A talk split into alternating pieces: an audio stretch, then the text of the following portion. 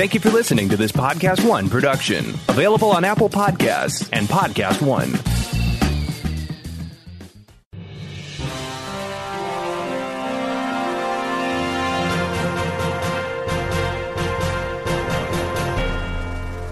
Happy Thursday, everybody, and welcome to episode 53 of the Sneider Cut. I am your newly shaved host, Jeff Sneider, senior film reporter at Collider. And oh my God, it's popping off, guys. It's popping off for a Thursday because Benedict Cumberbatch's Doctor Strange just joined the cast of Spider Man 3. Hello, multiverse of madness, baby. Uh, this follows the news that Jamie Foxx would be reprising his role as Electro from the Amazing Spider-Man 2, which is, you know, even a, like a bigger WTF, right? Because at least Doctor Strange and Cumberbatch are in this sort of current timeline with Tom Holland Spider-Man, whereas we all tried to forget about Electro. We all tried to wipe our collective memories about this guy. Was not a big fan of the Amazing Spider-Man 2, not gonna lie. Um, yeah, Electro as a villain, I just thought he looked kind of goofy. He didn't really do it for me. I think Jamie Foxx tweeted something like Electro's not going to be blue in this. I don't know how he would just suddenly start glowing another color. Um, maybe he just won't be Electro. Maybe he'll just be Max, whatever his name was, uh, and we'll see him outside of the the blue of it all. I don't know, but that was def- that t- that took me by surprise although it shouldn't have really. Like we knew that Benedict Cumberbatch and, and you know the Doctor Strange sequel were going to be opening those doors, those porter, portals to other dimensions, if you will. I don't really have any any inside knowledge. Um, you know, people have talked about. There's been speculation about Kirsten Dunst coming back as MJ and Dane DeHaan coming back as, as the Green Goblin, as Harry Osborn. Um, you know, and and that could be true. And and it's like if you're going to bring back Jamie Foxx's Electro, like why not just go nuts and bring back somebody from like every Spider-Man movie or past incarnation? It's not. But like if you're going to do that, why not just get Andrew Garfield and Tobey Maguire at that point, right? Like that's what people would be like, oh my god, like Jamie Foxx's Electro. Eh, I don't know. Are people excited about that? Didn't didn't seem like it. seemed like more of a head scratcher than a like, oh my god, I'm ten times more pumped for this movie than I than I was before. Um, Doctor Strange, on the other hand, I like Doctor Strange. I thought he was an interesting character. You know, he's a little arrogant. Maybe you know someone like that. um, and and he, you know, he gets humbled. He gets humbled after being trained in, in the ancient arts, and uh, so he, I guess he's going to be positioned as more of a father figure character, much like you know Tony Stark's and, and Iron Man were in, in the first one, and then Nick Fury became in the second one, um, Far From Home, when he's traveling internationally. I like the idea of Doctor Strange sort of becoming a, a mentor, a role model for Spider Man, who you know he's kind of arrogant too. He kind of has a, a, bit of an ego and an attitude. Peter Parker, I think, um, or at least this iteration of it. You know, because I I, I could never really buy. You know, t- t- uh, Tom Holland is like a nerd, like I could. Oh, Tobey Maguire a little bit. Like there was always something kind of cool about Tom Holland that I don't think Tobey Maguire necessarily had. Um, and they're two different, you know, they're two different depictions of the character. I get it. Anyways, we're going to be getting, you know, Zendaya back and, and Marisa Tomei, Jacob Batalon, Tony Revolori.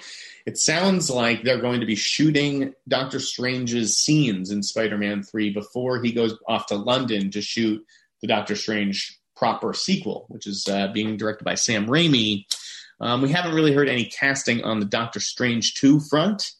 Uh, and I imagine that we'll, that, you know, we'll still be hearing a lot more stuff about Spider-Man 3. Like I don't think that the surprises are done here by by any means. Although I certainly can't confirm some of the names that have been floating out there.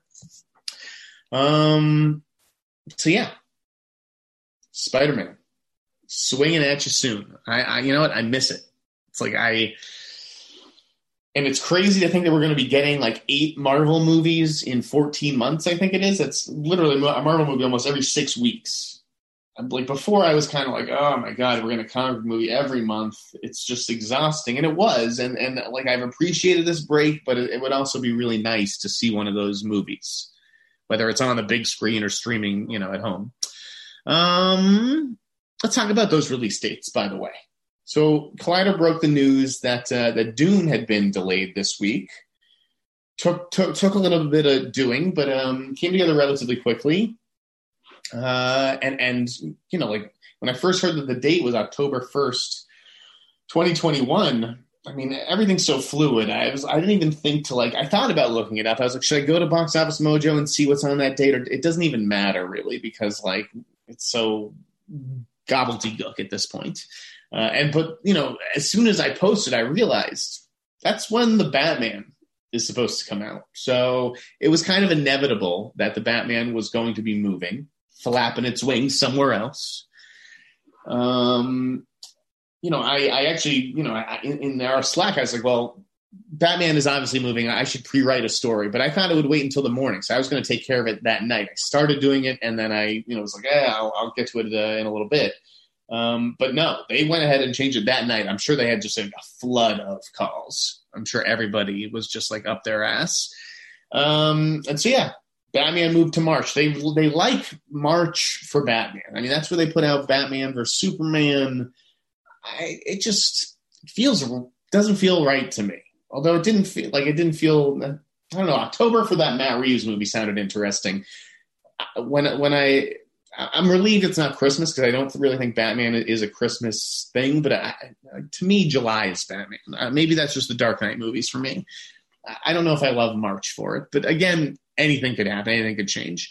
So Dune got pushed from December to October, which I think is a better move for Dune. Like that first week of October, we had uh, movies like The Martian. That's where Warner Brothers put that one. Sorry, excuse me. Fox put The Martian there. Was Warner Brothers to put Gravity in early October. But like those big kind of sci-fi things like Dune, I think are good for early October. I think this is a good date. It sucks that we can't see it in December, but you know, people on my timeline were like, "Well, why don't they just put it out on HBO Max or like VOD?" Like, you, you don't understand that the numbers just don't add up. They don't work. Okay, so you can't. It's too big. You can't. And not to mention, they've already spent on marketing for this. Uh, if you're Denny, if you're Denis Villeneuve, what? Why would like you made this movie for the big screen? You made this movie for theaters. Why on earth would you send it to HBO Max? Like, it just it doesn't make sense financially. It doesn't make sense artistically, creatively. Like with a cast like that, you, come on, I, you can move movies to HBO Max. If Shazam two is supposed to come out next month, and now we're talking about a year delay, I could see that going to HBO Max because it's half the budget of Dune, and it hadn't already started marketing and stuff like that. And it's just like the stars are smaller you know, um, it's not like as big a conversation when you go to, you know, Zach, what's his name? I'm blanking on the Shazam guy's name. Uh, but if you go to Shazam's agent, you're like, listen, we're putting this out on, on HBO Max or whatever. It's a different conversation than, than, than Chalamet and Brolin, I, Oscar Isaac, Momoa, Bardem. Like it's it's just too big. It's too big. Zendaya particularly. Um, also, okay, so that led to like a chain reaction, right? Dune, Batman, all of a sudden, Black Adam's off the character. They've been casting that up. It's not. It doesn't even have a date anymore, which I understand because I'm sure The Rock, you know, after the Jungle Cruise thing, is just like, what are we even putting dates on these movies for? Like we're staking a claim. Like you know what? We're Black Adam. I'm The Rock. Whatever date you gonna you're gonna you want to put me on, people are gonna move. That's how it works. Um, The Flash that's another movie that got delayed. Billy Crudup joined the cast this week officially. I guess he'd been he was in, then he was out because of all the director changes. Now he's back in, and thank God because Billy Crudup is just wonderful. Everybody loves Billy Crudup. Just won an Emmy for uh, the, the morning show, so he's going to be playing Dad. But Kiersey Clemons, her her involvement is still up in the air. It's kind of I think it would be kind of embarrassing for them to not use her at this point. But at the same time, the fact that they haven't confirmed her casting suggests to me that Andy Muschietti wants to find his own Iris West. Like he ha- he doesn't really owe her anything because she she didn't play the part, right? She hasn't played the part yet.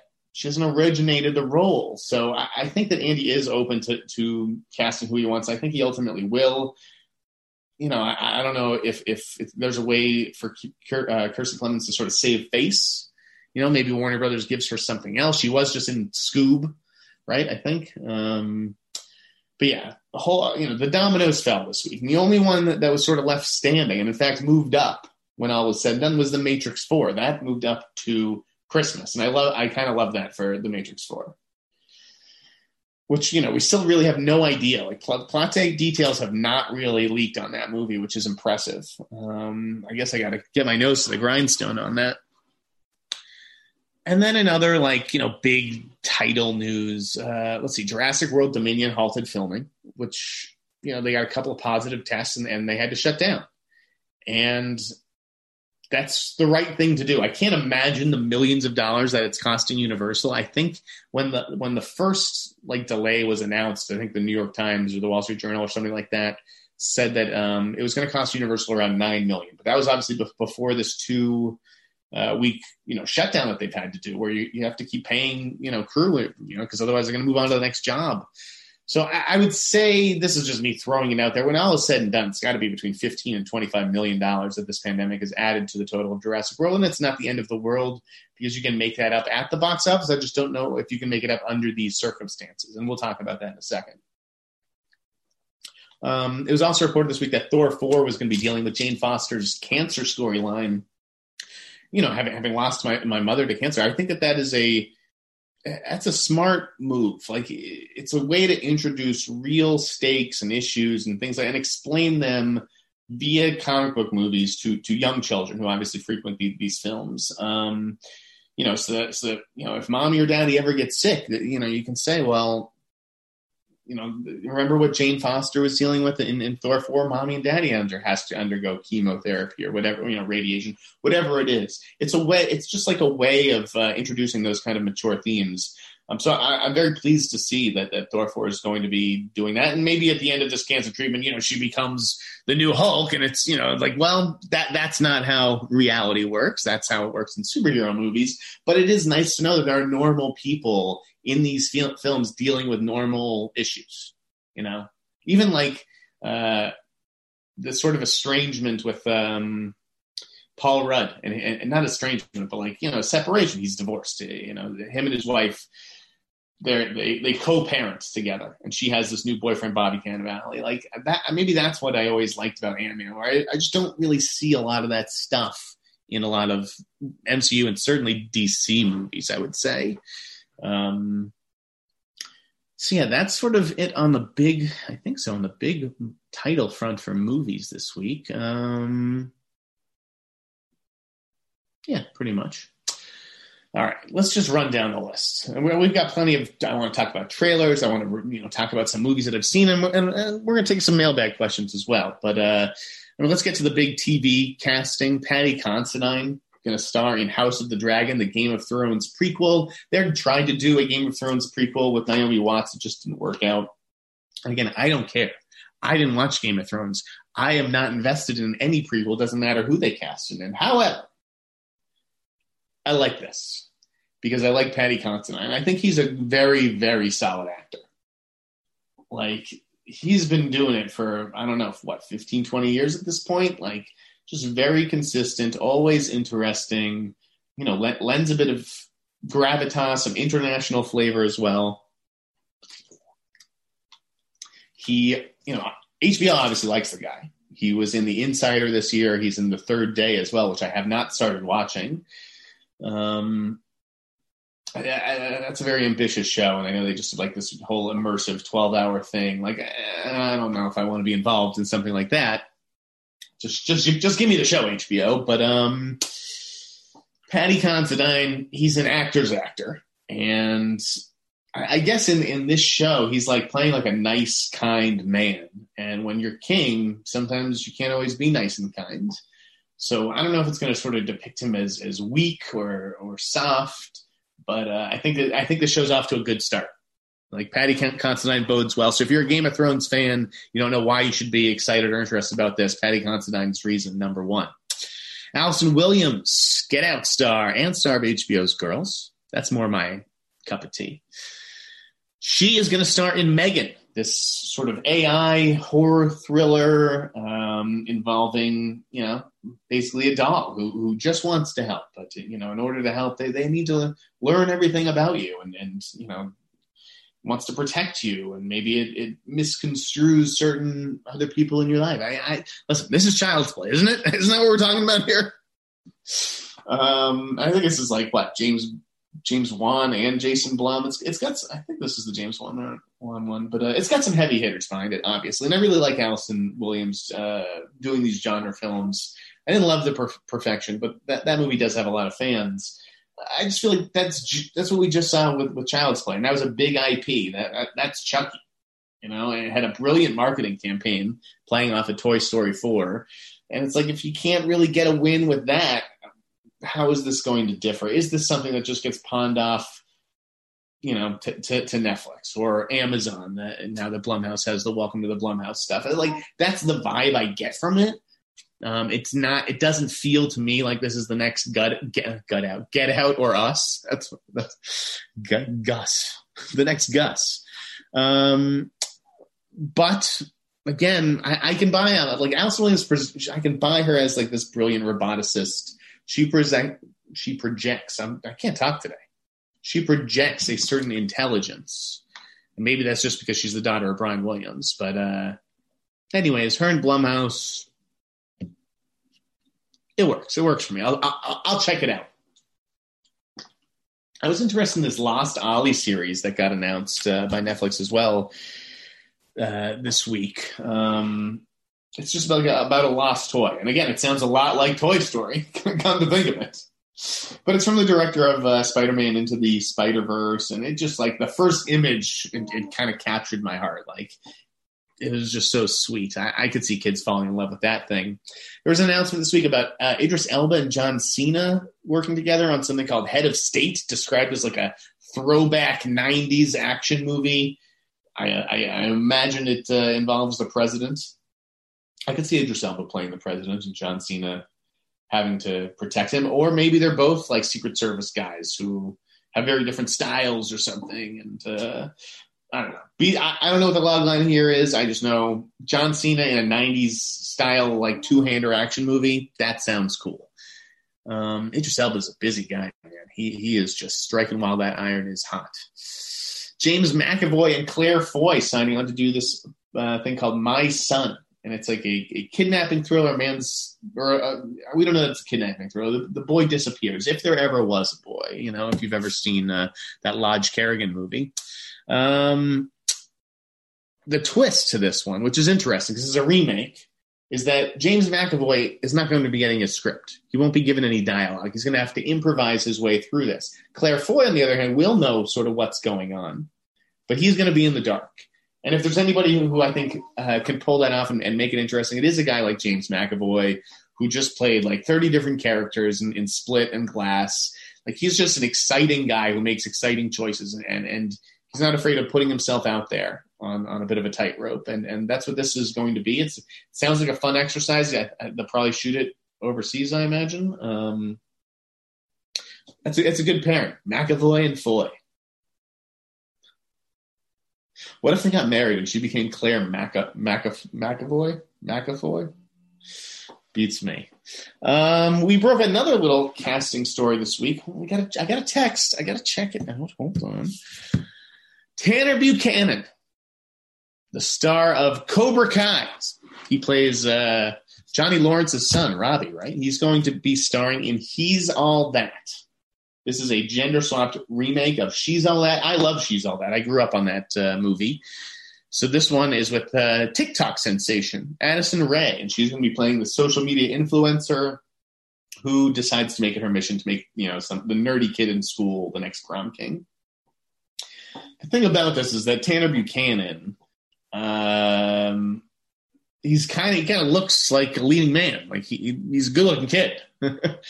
So the the challenge will be in making him look nerdy, and I hope they don't just like slap a pair of glasses on him. Like that's because that's just lazy shorthand. I hate that when they're like, "Oh, here, here's a pair of glasses. You're a nerd now." That's not really how it works, and you can't just change someone uh, from from being a nerd because it's all in here and up here, right? We're all nerds at hearts. It doesn't matter if you if you outgrow playing with uh, your nerdy obsessions. Um, Tanner Buchanan.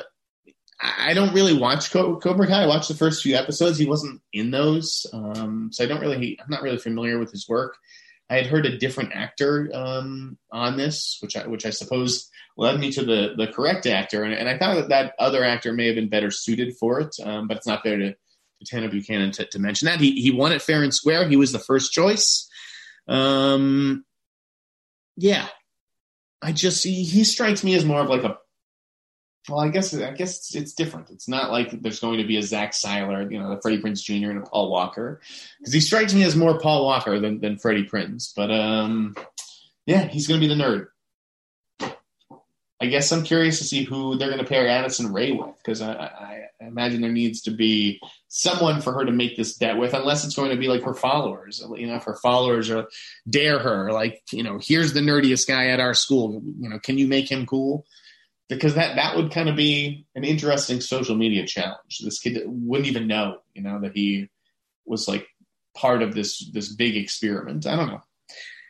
Uh, like she's all that. It's not untouchable for me.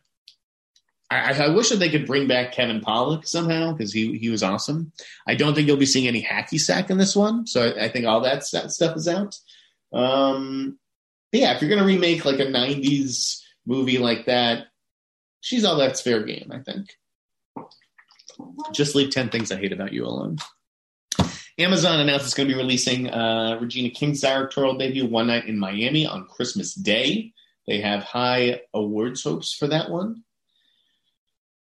Um, it sounds good, but it also sounds like kind of like a play. I mean, it's a play that deals with big issues, but it's also sort of set largely inside of like a hotel room, right? I don't know that that that could certainly make the cut.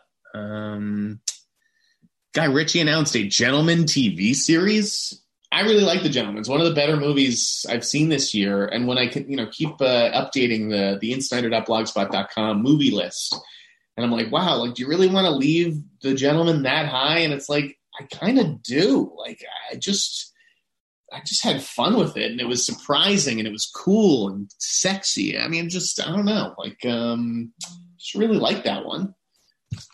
So now there's going to be a TV series. We'll see if they get anybody from the movie to reprise the roles. A lot of people sort of wind up dead and, and whatnot. Uh, it's not like McConaughey is going to be uh, carrying this thing on his back, but I could also see it working for sure. You know, I mean, this kind of crime series, it, it's it's always ripe, right? There's, it's not like there's a certain time for that. Everybody gravitates to these kinds of stories particularly around the weed business and stuff. It's a good move. Good good job by uh, by Miramax TV on that one. Um, KiKi Layne and, and and Gemma Chan signing on for Olivia Wilde's "Don't Worry, Darling," and uh, I'm starting to worry. I'm starting to worry just a little bit.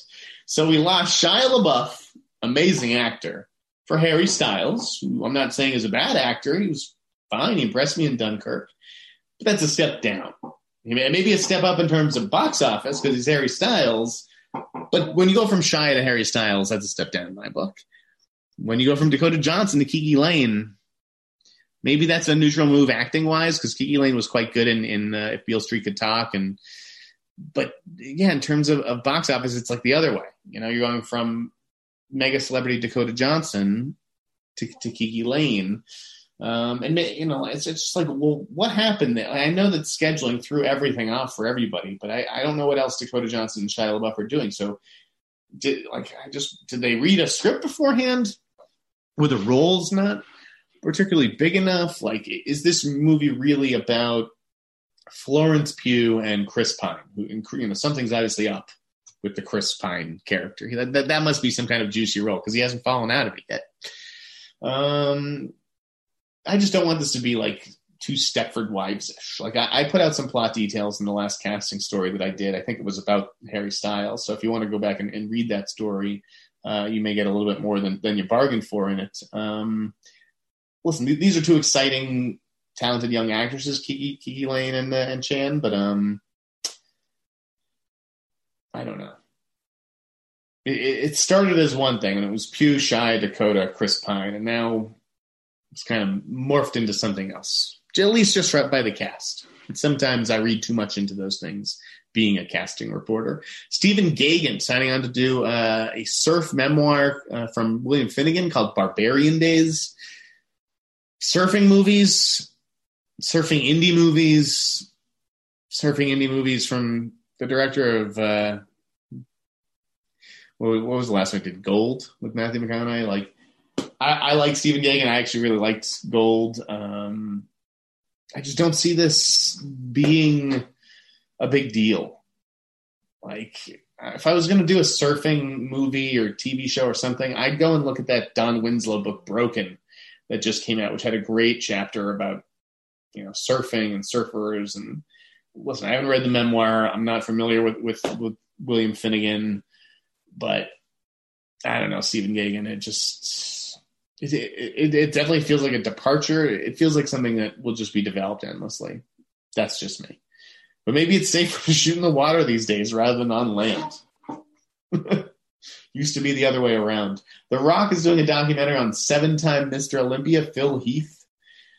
I mean, I really just included this item so I could talk about the standard, which is like The Rock should have executive produced this movie. He should have like put his name on it afterwards because I thought it was pretty friggin' cool. Um, there's no tie-in here. It's just about strong guys, tough guys. Not that I know that Phil Heath is tough. I just know he has beautiful muscles. We don't really. He could be a, a big, uh, you know, sensitive baby underneath it all. But anyways, the standard is about guys who are definitely not babies and women. There's men and women, and, and, and they're civilians, and they do this like 48 hour special forces training thing. Um, normally it's like 24 days, the stuff that special forces goes through. But, uh, you know, you basically throw these people into these extreme situations. There's like no sleep, no food. So you got to do it with like no calories burning inside you. I mean, I mean, you have all year to train for it, but it was like very, very interesting to watch. Check out this trailer for the standard. I was like inspired, like to see how di- how you know these people really dig deep and, it's like you have to your your mind is telling you to shut down you know like but your body can go further and it's about pushing those limits and and uh, reaching another like higher plane of existence almost so that's my my uh, mini rave review of the standard that is tied to the mr olympia doc simply because it involves people with muscles um, aaron sorkin said he wants to do a social network sequel but only if david fincher directs it I don't see that happening. David Fincher is a guy who does not like to repeat himself, so I wouldn't hold your breath for that. Um, drive-in screenings were announced as now being eligible for you know the, the best picture nomination stuff. Like if, if you play a drive-in, yeah, it, it'll work.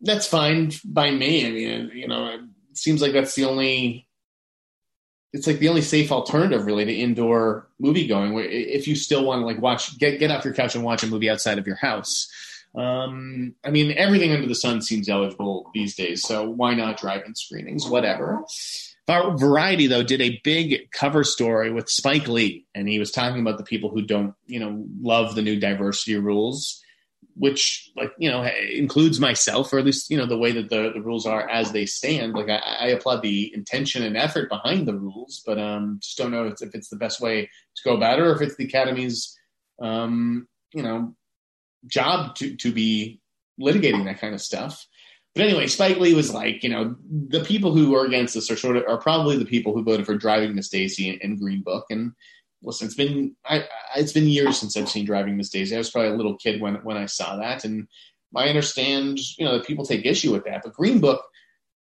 it's just it just seems lazy. Like Green Book is a great movie. I love Green Book. I know a lot of people who loved Green Book. I know a lot of black people who, in fact, love Green Book. I, it's like I hate when people, you know, they're black, they're, they're they're whatever they are, and you think that they speak for everybody right? It's just it's the same like this podcast is one man's opinion. That that's Spike Lee's opinion. So I get that you know that that these movies tell stories about race from a white perspective, and but but it's like Don Shirley's family had every opportunity to tell this story over the last 30, 40 years. I didn't really know anything about Don Shirley. So w- would critics of Green Book prefer that I never learned about this, you know, gr- great black man, Don Shirley? They, they want me to have never have learned about him rather than learn about him from a white perspective. Is that what we're talking about here? Because then stories about race may not get told at all. And, and, and people like Don Shirley fall through the cracks of history. It's it is like an absurd absurd argument. Green Book was about a, a, a white guy who starts out being racist, okay, and won't drink out of the same glasses as, as the black uh, workers who he has in his house. And by the end, he's inviting a black man into his home uh, for the holidays, uh, you know, around, around his family. And, and, he knows that some of them probably harbor the same views. They, they didn't go on the trip with him, you know? But, but it's like that's the only way that we can conquer racism is by talking to each other and, and by hanging out. And it's just like it's it's maddening to me that there are people who think, well, black people have to be able can only tell uh, black stories, or white people should stick to white stories. It's just like that's not the way art works. So Spike Lee, you kind of disappointed me. Like I'm still a huge fan, a white guy, huge fan. I know it's it's wild. Um, but uh, I just I would I would ask him to to rethink this this stance because it just it doesn't it, it doesn't make sense to me. It doesn't. That was my little uh, you know controversial diatribe. Um, we will get back to the news to the headline. Scott Cooper doing an Angels and Demons show about a triple murder in 80s Florida. You know, Scott Cooper has, has had a, a rough go at it. I've felt like on the big screen. And um, and you know who knows what the hell is happening with Antlers. Um, I, like I forget, is that off the calendar? Is that dated for Hulu? I don't even remember what what, what the hell is happening with that. But like he's just he makes good movies.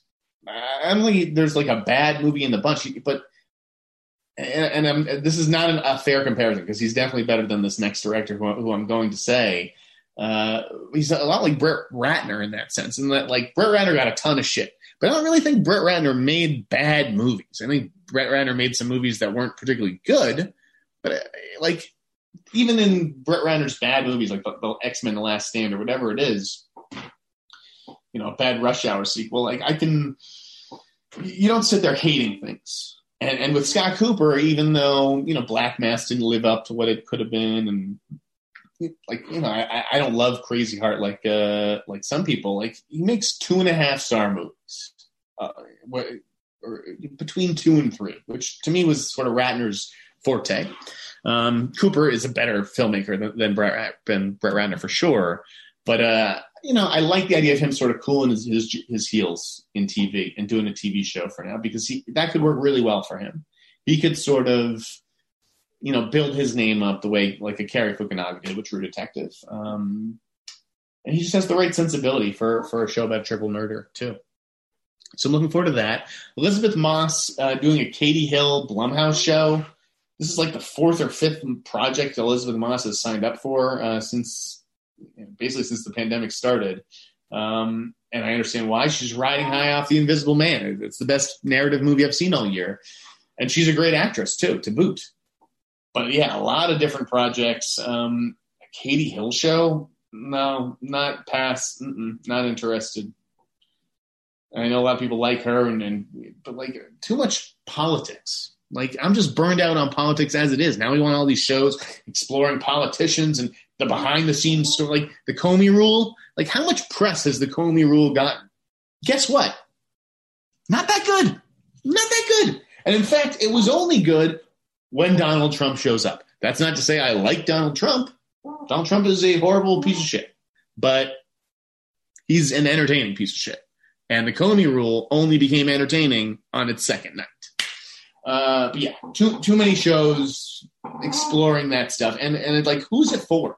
Like, I loved the loudest voice, the Roger Ailes show. I thought Blumhouse did an amazing job with that. Uh, Russell Crowe was fantastic. Who watched that show? Do you know people who watched that show? Because I feel like I was the only person watching that show. Speaking of shows, Glow got canceled. And so did On Becoming a God in Central Florida. And the thing that they have in common, other than female leads, um, is that it's due to COVID. So I guess Glow season four had already shot an episode and was had already started filming season two, uh, or sorry, episode two of season four when things shut down. So Glow season four, like the cast had been paid to come back. And uh, on becoming a god in Central Florida, also got a, a season two renewal, and now you know the, the networks, uh, Netflix and Showtime, walked it back because you know it's like, and I understand because by the time that that that Glow gets back up and running, by the time it then comes out, it's like two and a half years after the last season. Like, is the audience still there? Are they still itching to know what happened? Not to mention with a particular show like Glow, which is about you know ladies wrestling, you got people you know breathing and exerting themselves all over each other, and it's just not. You can't. It's a tough show to make in the pandemic. I get that. I'm becoming a god in Central Florida. Obviously, different circumstances, but at the same time,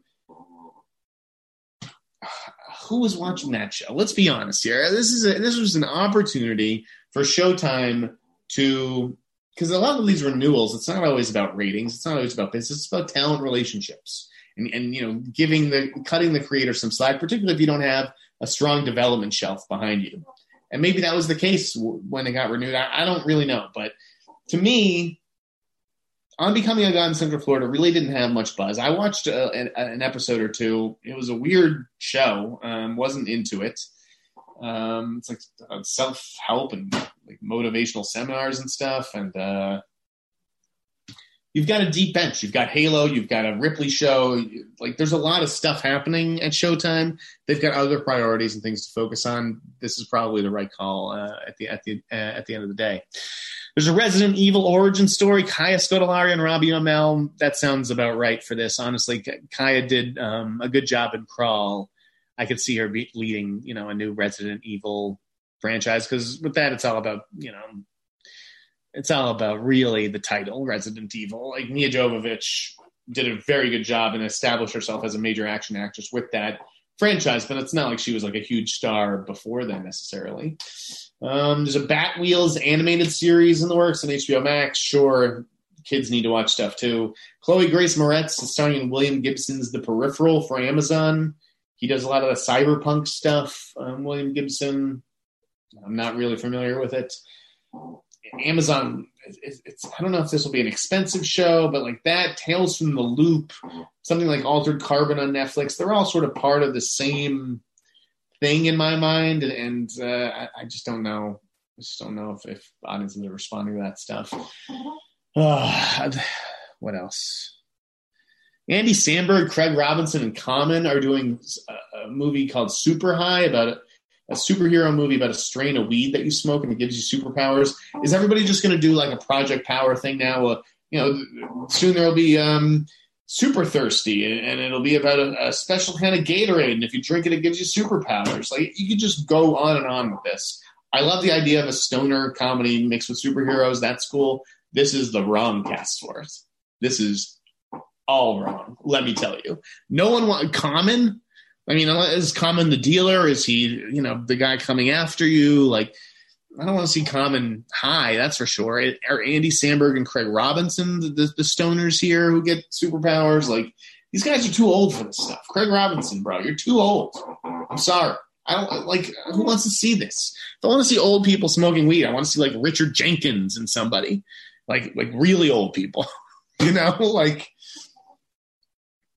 you got to grow out of this stuff. Andy Samberg, Palm Springs. This is what you're going to follow it up with, like you're building something here. Don't regress. Go find the next generation of stoners. Go find the Tanner Buchanans and the Noah Centineos, if you will, and and do this with them because I I just don't love it. Don't love the casting. Wouldn't have bought that pitch. A Sherlock Holmes style universe? Say it ain't so. Robert Downey Jr. said that that is exactly what he's working on, using that Marvel model. When you have a, a world of superheroes, you can do that. Bobby, Robbie, Robbie Bobby Downey Jr. Sherlock Holmes, I get it. He's the world's greatest detective. But like, bro, your, your your thunder got stolen this month by Enola Holmes. She's like the Holmes that people want to see now. Millie Bobby Brown. So unless you can get that character in your universe from Netflix, what do you got? Sherlock Holmes 2 is bad. Sherlock Holmes 3 can't get off the starting ground. Like, Robert Downey Jr., find another character to go play. I don't know, man. D- d- doesn't do it for me. Plus, I mean, you're up against like Benedict Cumberbatch as Sherlock, and it's just too much Sherlock. Clint Eastwood found his next movie, Cry Macho. Sounds like a Clint Eastwood movie. Uh, Ryan Murphy, speaking of Richard Jenkins, Ryan Murphy is doing a, a Jeffrey Dahmer series, uh, a limited series called Monster with Richard Jenkins. I forget if they said he's going to be playing Dahmer's dad or another character, but I, I, I like that. We have, you know, given you know the Bundy stuff and all the Manson stuff, we actually haven't seen enough from Dahmer, who was my very first fascination as a serial killer since we share a first name. Um, oh shit, I forgot in all the release date changes. I forgot James Bond was the big one. James Bond got pushed out of November to next April, I believe. Um, and yeah, that just triggered a shitstorm, man. Because then, the, like, Tenet could open, right? It, it wasn't a necessarily terrible decision to open Tenet, but you had to have something behind it, right? And if there's no movies behind it, then you just then you're just stuck playing Tenet until Wonder Woman comes out in December.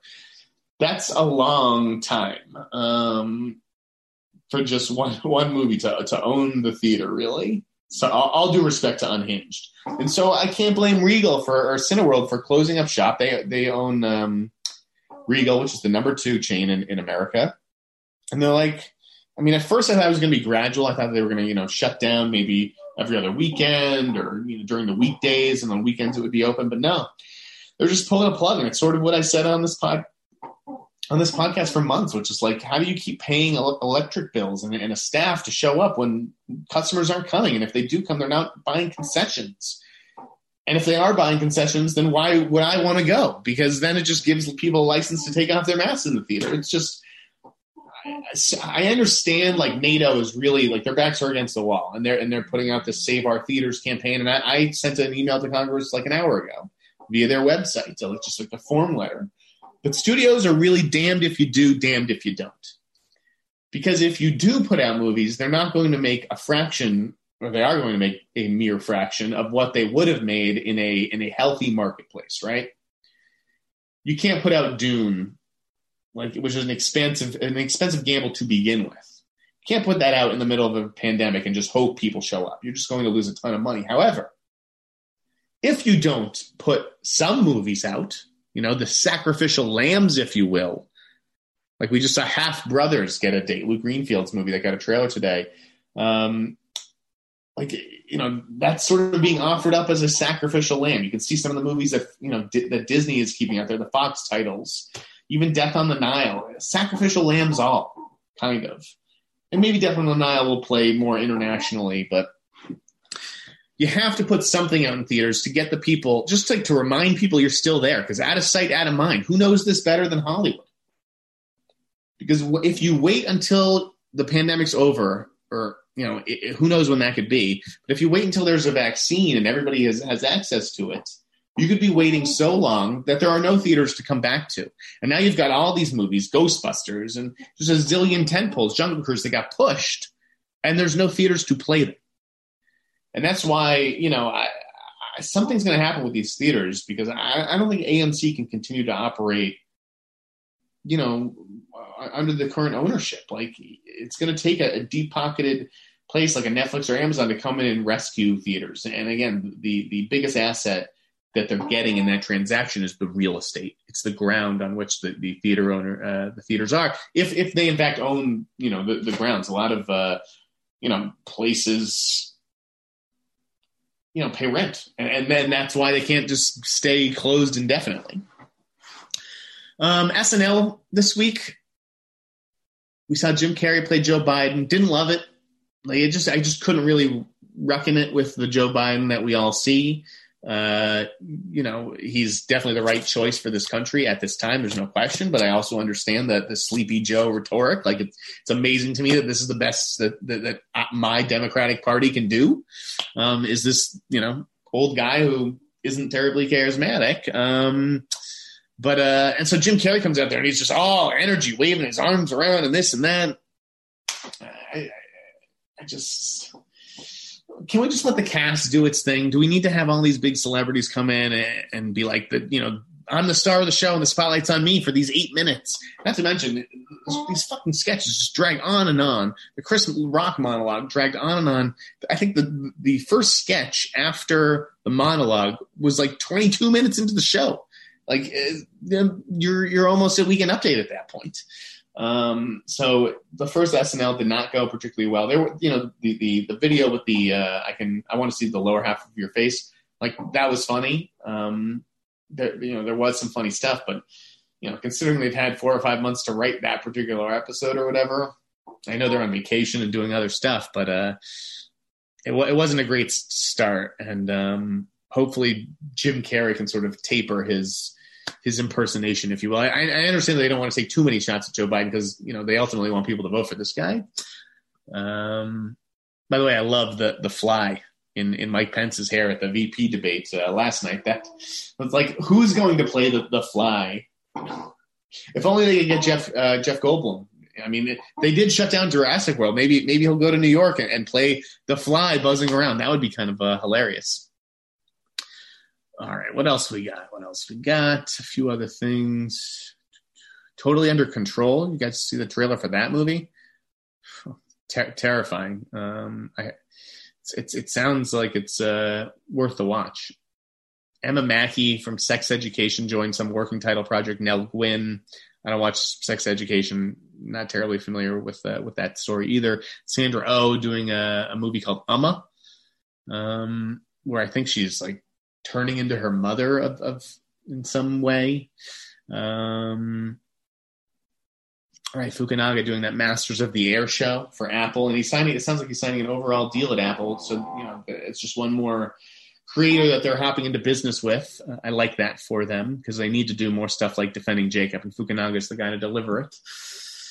Um, I wrote a piece this week about Strange Days at 25. I, will be honest, it, I don't think it was my my best piece. I was it was kind of unfocused. Uh, Adam Chitwood was nice enough to, to publish it in its uh, rough raw state. Um, you know, I have a I had a lot of thoughts about Strange Days. It's one of my favorite '90s movies. Maybe I bit off more than I could chew with the uh, assignment, or I just didn't. I don't know that I answered like the. I don't know if I laid out the hypothesis that I put forth or answered the questions that I that I posed at the beginning. But it's worth reading if you're a fan of Strange Days. Like, it's a great movie. It's, it was way, way, way ahead of its time. You think about you know, it's about two cops who pull over a, a black guy and, and, shoot him, an innocent black guy, and it's captured on camera. Like everybody has these, you know, recording devices are widespread. They're, they're not on phones. It's a virtual reality squid thing. The Kathryn Bigelow, it's one of my favorite Kathryn Bigelow movies. Great cast. Like Angela Bassett, she's one like one of the toughest female characters I've ever seen in a movie. Forget female characters, one of the toughest characters I've ever seen. Period um, and I love like the interracial romance episode that doesn't really call attention to itself. Like you didn't really see a lot of that. You didn't see a, a black woman saving a white guy in, in, movies in the '90s a ton, and you didn't see uh, you know a lot of interracial romances like in movies that weren't about the interracial romance itself, like Jungle Fever or something. Um, so if you've never seen Strange Days, track down a DVD or a Blu-ray. I don't even know if it's on Blu-ray because it's not streaming. I couldn't find it anywhere. Maybe I would never advocate for piracy, but uh, like Fox, Disney, put that out on a streaming service or something. Make that available on Hulu because it's so prescient for the times. I love it. I just love Strange Days. All right, it's time to talk about uh, trailers and movies and stuff like that. Let's start with um, trailers. Start with trailers. Mank Man came out today. We got a teaser. It was a little underwhelming. I know we've all built makeup so much in our heads because it's David Fincher and he's like my favorite filmmaker along with Tarantino. And it's about Citizen Kane and Hollywood. And uh, it's black and white. It looks gorgeous and it means something to Fincher because his, his father, his late father, actually wrote the script. And I've, you know, I, have heard good things about it. I've heard, I've heard it came out great. Um, I just, you know, it's it's not your normal teaser. It was very stylized. You know, it's supposed to be in the style of those, you know, movies from the, the 30s and 40s. And um, I don't know. You you can make a movie like that look more exciting than it really is. for me, it was just like this thing is real, and we're getting it on December fourth. It's coming to select theaters in November, um, but it's happening on. Uh, it's coming to Netflix on December fourth. Collider actually like was basically the first outlet to put that story out there. By the way, so Netflix has this issue, we'll say, where the publicists. There's just so many publicists. It's an army of publicists, and none of them are on the same page. And so uh, these first look images got uploaded to Netflix. I think it was yesterday and they in the metadata of the images include, included the release date, like you know, in select theaters November, you know, coming to Netflix December fourth. And so we seized on it and and we put it out there, and none of the trades even followed. They were like too afraid, um, and uh, and sure enough, those photos on the EPK site were re-uploaded without that in the caption. So someone at Netflix either made an error or, you know, as as some on the, on staff think David Fincher does this on purpose. He actually does not make a mistake. Everything is very intentional with Fincher, and they thought that uh, that this release date leak would be intentional as well, and that the eagle-eyed among us, like yours truly, really my coworkers who are much better at finding that stuff than I am. Uh, I'm, just, I'm just, the guy with the balls to put my to put my name on it and, and piss off Fincher and Netflix. Um, I, they they thought that was very deliberate. And uh, and this morning, you know, there was this whole. It was fascinating. I watched it for like 20 minutes. This thing on Reddit with a guy, you know, threading the film and, and like prepping the trailer for its debut. Uh, it, it was annoying because it was like, just get to the trailer already, man. But it was also so like suspenseful and kind of gorgeously well done. I, I kind of loved it. Um, but it would have been nice if it was Fincher himself and not, not some other guy, some projectionist. Uh, I think I don't know if I talked about it last week. Amazon finally put out a trailer for Sound of Metal. Looks amazing. Yeah, I think I did talk about it because I was mad that Amazon hasn't sent me a link yet. Whereas I know other people who have gotten the link. But uh, it, it just it looks like a special movie, and and you know like how is a movie like that not on you know, in the awards predictions that Variety or Hollywood Reporter already have up there, even though they've seen like three movies like it's crazy to me some of the movies that are on there, but it's never like a risky one like Sound of Metal. No one ever sticks their neck out there for, for a movie like that, and it's just so frustrating. Especially when you see some of the movies that are on there, and you're like, really, you think that could get a, a Best Picture nomination? And by the way, if Tenet gets a, a Best Picture nomination, like it's going to be strictly because it had the balls to come out during a pandemic and try to save theaters. Like, give me a break. That movie does not deserve a Best Picture nomination for just going in reverse. The fucking story was totally convoluted. The sound is incomprehensible. The acting is mediocre at best. Like, give me a break.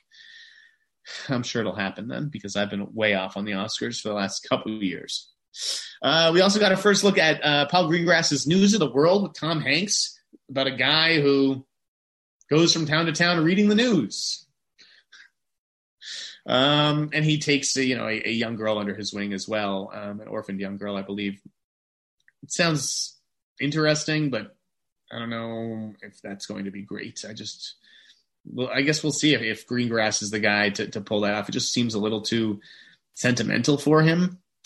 Um, we got a trailer for Fat Man, which has Mel Gibson playing Santa Claus, and some 12 year old brat, brat doesn't like what he gets for Christmas and hires a hitman to go kill Santa Claus sign me up. This is the kind of ridiculous movie, kind of like Becky, that I am totally all in for. Don't care if it's Mel Gibson. People are always like, Mel Gibson, I don't want to write up that trailer. I don't want to see that thing. Like, you know what? I don't care. And I, and I mentioned this to my dad this morning. We don't care.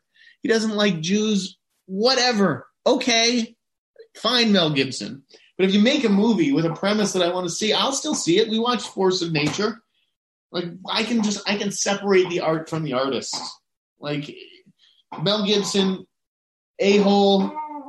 Mel Gibson, the person, a hole. Mel Gibson, the movie star, effective. Frankly, you know he's charismatic. Like I just again, tell me a story I'm interested in, and I don't care who makes it. I'm there. That's a personal choice, and that's up to you. Half brothers, as I mentioned before, Luke Greenfield. This is my my old boss who who did not appreciate me writing about this movie earlier than I should have. Didn't appreciate it. Uh, trailer looks okay. It wasn't a great trailer, I don't think. Um, but here's the thing about Luke, and, and I say this forget as somebody who, who interned for him and, and once had a friendship with him, apparently. Luke is talented. Luke is, is the rare comedy director who can make you feel something. Most, you know, a lot of these guys, they can shoot comedy sequences and set pieces and, and they can get the big laugh. But can they make you feel something at the end of the day? Not most. And Luke can. And so, you know, this may have been a bigger hit with Half Brothers starring Owen Wilson and Vince Vaughn. Uh, instead, it's, it's, this guy Luis Gerardo Mendez, who's a rising star in Mexico, and um, and Connor Del Rio, I think it is. I, am not really familiar with, with either one of them. I mean, Luis Gerardo Mendez was in uh, Murder Mystery last, last uh, summer with, with Sandler and Aniston, but um, was that this summer? I can't. I can't keep track. I think it was last summer. Anyways, it's probably not going to do any business. I don't think Focus expects it to do any business. But if it has heart, maybe it comes out of nowhere to surprise. Again, he didn't make this movie, you know, knowing that there would be a pandemic and, and given the current circumstances. So it has sort of changed things. Um, but they're planning to put this thing out in theaters. Like weird timing with like you're coming out the same day as as Mank. Again, how many people are really going to watch a black and white movie? Uh, you know, with, with Gary Oldman on Netflix. It's not like he's Will Smith that is exciting to a very small segment of the population. So maybe people will turn out in theaters for it. But you know, as far as like marketing and PR goes, couldn't believe that Focus put that Half Brothers trailer out on the same day as like all of film Twitter is pumped for the Mank trailer. Get get some inside intel over there. Uh, we saw a trailer for this documentary collective, which was all about like government corruption. I think in Russia, maybe I, I forget where, but it sounded it looked amazing. Uh, Addams Family 2, we got to look at. Bill Hader joins the cast, and then Javon Walton from Euphoria and Utopia has uh, is going to be playing Pugsley. He's going to take over the voice duties um, from Finn Wolfhard, which is weird. Who gives up voice duties in a sequel? Like Finn Wolfhard, are, are you too busy with Stranger Things 4? Is that it? Or is it like because this is free money. You stand in a phone booth or, or a sound booth and, and, you say a few words. Give me a million dollars. Like what? Who gives that up? Do they do they just not like what he brought to it and they want a little more attitude? Arch enemy we got to look at with uh, Joe Manganiello as a guy who may or may not be from another dimension and starts taking out you know drug lords and stuff. It's it sounded like a VFW, which you know came out earlier this year, crossed with like hobo with a shotgun. Uh, it, it, looked kind of crazy. So I, I like Joe Manganiello. I think he's a good guy unlike Mel Gibson, he's an actual good guy. It seems like to me. So I, I, I, always root for Joe to succeed, and I'm down to check that out. Mortal with Nat Wolff as as an angry American god. This is like Chronicle, but is the guy more of a hero than a villain? I, I like Nat Wolff, and you know he has experience doing this kind of thing with uh, Death Note. Uh, Black Bear, we got a trailer for another Sundance indie with uh, you know Aubrey Plaza and Chris Abbott. Weird trailer, seems like a weird movie. Wasn't sure what the tone was going to be. The 355, the 355, excuse me. What a, uh, I'm sorry. This, I don't know if that, if that is like the movie that Charlie's Angels should have been, or if it's just going, or like a female Mission Impossible, or if it just looks ridiculous. Clayton Davis wrote something this week at Variety that was like, you know, Penelope Cruz is playing a Colombian and she's really, his, you know, from Spain and, and, and Hispanic is not Latina. And it's like all of that is, is totally right. And, and I understand you know um, why, why Clayton wrote that, but at the same time, it's like it's a business, man. Like uh, I, I, get that there may have been a Colombian actress more appropriate to play a Colombian character, and may, you know I don't know why they couldn't have just made Penelope Cruz's character Spanish, but there aren't many people who are on Penelope Cruz's level. Like she's an Oscar winner, she's an international star. So no matter what Colombian actress you get, it's going it's going to be a downgrade. She's going to be a downgrade from from from uh, Penelope Cruz, and it's just like you, you guys have to keep in mind, you know, unless it's like a Julian Schnabel movie or something. Movies get made to make money, and they need stars to make money. Penelope Cruz is a star, and that's why she's getting cast as Colombian, Peruvian, whatever it is. I understand the frustration, but I don't necessarily think you should be offended by it. You know, uh, so, so, Clayton had every right to, to write that piece, totally entitled, and, and I understand the, the, frustration on, on his part. Um, but uh, yeah, just as a you know film business reporter, it's like I don't know how much more you can really ask of the studios. Like, yeah, they cast Penelope Cruz as boycott it. Uh, you know, what do you want? The Witches for Robert Zemeckis coming to uh, HBO Max. This was a bit of a surprise announcement, although trailer didn't look very good. Like this seemed like a quality dump to me. This, I mean, maybe Super Intelligence is the same way, or maybe Melissa McCarthy really was like, "You guys have a new streaming service, and I think my movie should premiere there." Um, seems to me like a dump. Seems to me like, man, it did not look good at all. I didn't think Anne Hathaway doing that, and, it's she's come full circle, right, from uh, Devil Devil Wears Prada or whatever. But uh, she's now playing the Miranda Priestly role. I loved uh, Roald Dahl books growing up and stuff, but I don't know, which is tough, tough to get excited about this one. There were trailers for His House, which is a, a horror movie on Netflix you should be paying attention to, although I missed the premiere. Dick Johnson is Dead, a documentary I thought looked really charming and wonderful. I think that's coming to Netflix. Minari, I don't know if that came out last week and we talked about it, but I think that looks great. I love the humor that I saw in that trailer. Um, Belushi documentary coming up on Showtime very interested about that. Check out the Comedy Store series that they have, and then Borat 2. We got a trailer for that. Uh, again, I can't remember if I if I talked about that on the on the show last week or not. Didn't really get a ton of laugh out loud moments from me, but I understand they're probably keeping a lot of stuff uh, top secret. And then the reviews I saw. Oh man, this this episode's going long. Sorry, Thad. I watched uh, Hubie Halloween last night. A disappointing effort from from Adam Sandler, particularly after Uncut Gems. And you know, I just thought he could have recaptured some of that early mojo. There was a sweetness to it. It wasn't the, the worst thing he's done on Netflix, but I also thought there were like he's he just got to have somebody to pull him aside and tell him to stop doing those accents. It really it hurt the enjoyment of the movie. Um, you know, if, if Hubie Halloween's not your cup of tea, check out an American Murder on Netflix or Vampires versus the Bronx. I was I thought that was very charming. You know that that's made by a bunch of people uh, from SNL very uh, you know talented young cast that, that, that had had it kept me uh, interested. But American Murder, super well done, true crime documentary, chilling stuff. I finally finished Ted Lasso this week. Great, just wonderful. Who would have thought Apple with Ted Lasso and Morning Show and Defending Jacob that they can actually you know ha- have some really quality shows on that service. So if you're not subscribing to Apple, try uh, try and do that. Utopia, I finished that one. That's on Amazon. I really liked how it ended. And, and by the way, like I'm not going to spoil uh, it for people who haven't seen it, but kind of a crazy explanation behind everything that was going on on that show from from John Cusack, and I understand why a certain character makes a choice they do at the end to uh, to betray other people. Um, I, I, think that that is like a real problem. The issue alluded to at the end of that episode, and and it really kind of does make you think twice about uh, a certain thing that we're all looking forward to in the next few months or or you know next year. I think everybody in the world is looking forward to this particular thing, and it really does kind of make you question. Yes, I'm not an, an anti-vaxer, but uh, yeah, scary scary stuff for sure. Uh, I watched On the Rocks this week, um, the Sofia Coppola movie with Bill Murray. Great to spend 90 minutes with Bill Murray again, or an hour, or whatever it is. Him and uh, Rashida Jones had, had you know good chemistry as, as father daughter. That's worth checking out on Apple. Wild Card, that I can finally talk about that. The HBO documentary. This is about a guy who was you know hosting a, a, the biggest talk radio show in New York and uh, you know was just racking up huge gambling debts and lying to, to people committed fraud and, and he ended up going to jail. And, and it, like his rise and fall i thought was fascinating. Very short too a quick like you know 80 minutes or so. Check that out on, on uh, hbo or hbo max. We already talked about the standard. We talked about all the trailers. Let's take some mailbag questions for the last five minutes of the show because otherwise thad's going to murder me uh, Will Drajulis with the Jamie Foxx Spider-Man news. Is it safe to assume that his Spawn movie is dead? I haven't heard anything about Spawn. I don't think that like him reprising his role as Electro would, you know, mean he's not going to do another comic book movie.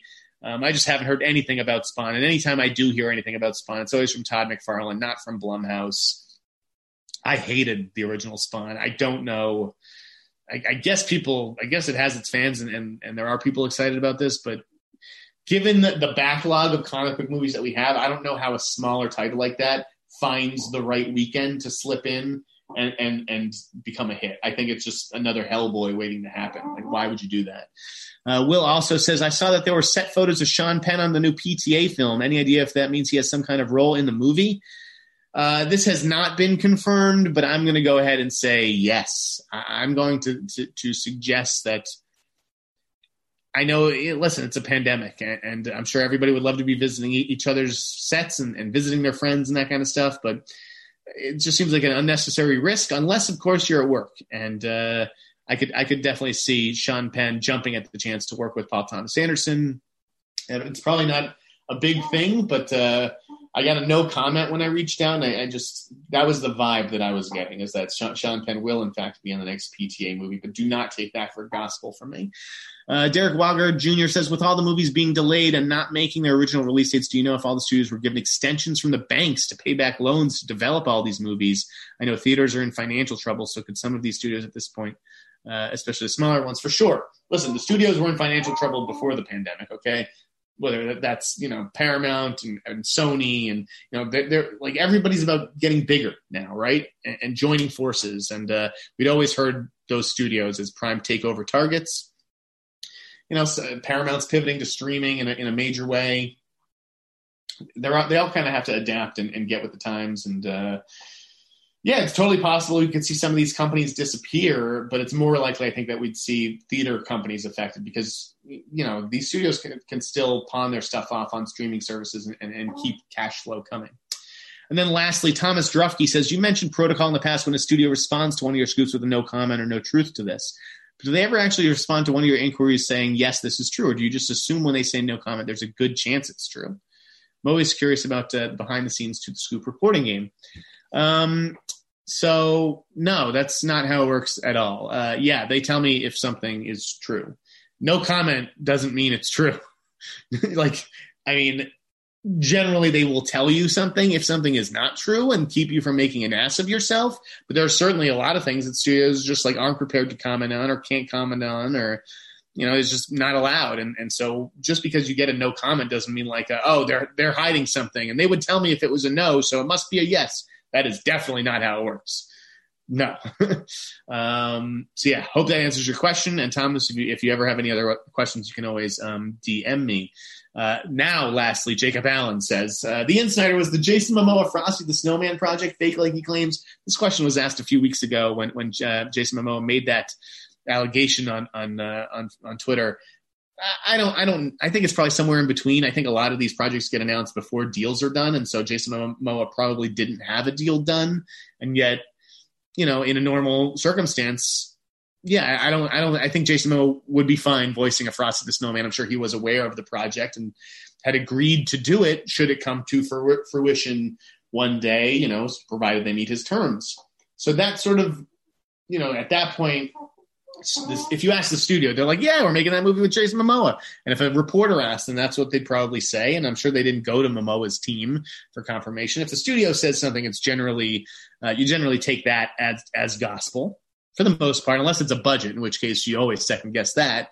Um, so you know, I think that I don't think the trades just pulled something out of their ass or, or like that Warner Brothers is lying to, to the trades because they have to be in business with each other on uh, things that are a lot bigger and more important than Frosty the Snowman. But it was, you know, probably just that that kind of situation where a trade asked for confirmation and, and Warner Brothers said yes, or Warner Brothers puts a story out there, um, you know, because hey, we've got a new Jason Momoa movie, that's exciting. Let's let's tell Deadline. But to Jason Momoa, it's like, well, I didn't sign on the dotted line. It was more of a verbal commitment. This isn't real who knows? Uh, again, they have Aquaman 2 and Dune, and like they have a lot of business together. If, if Warner Brothers wants to be true and has the money, Jason Momoa is probably going to say yes. Again, you stand at a phone booth, uh, a sound booth, you say a few lines. I don't know why I keep calling a phone booth. Those things don't exist anymore. Anyways, that'll do it for the Sneider Cut this week. Sorry for the long episode, folks. I am at the InSneider on Twitter, even though I'm not on it. Instagram. You can find me on Cameo. Nobody's ordering cameos. You're all watching the show. Let's have a dialogue privately on Cameo for just $14.99. I mean, that's a bargain, guys. You've seen a lot of bad movies for more than $14.99, I'm sure. That's it. That's the show. Thank you. Stay safe out there. Wear a mask. We're going to get through this together. Ride with Biden. Later.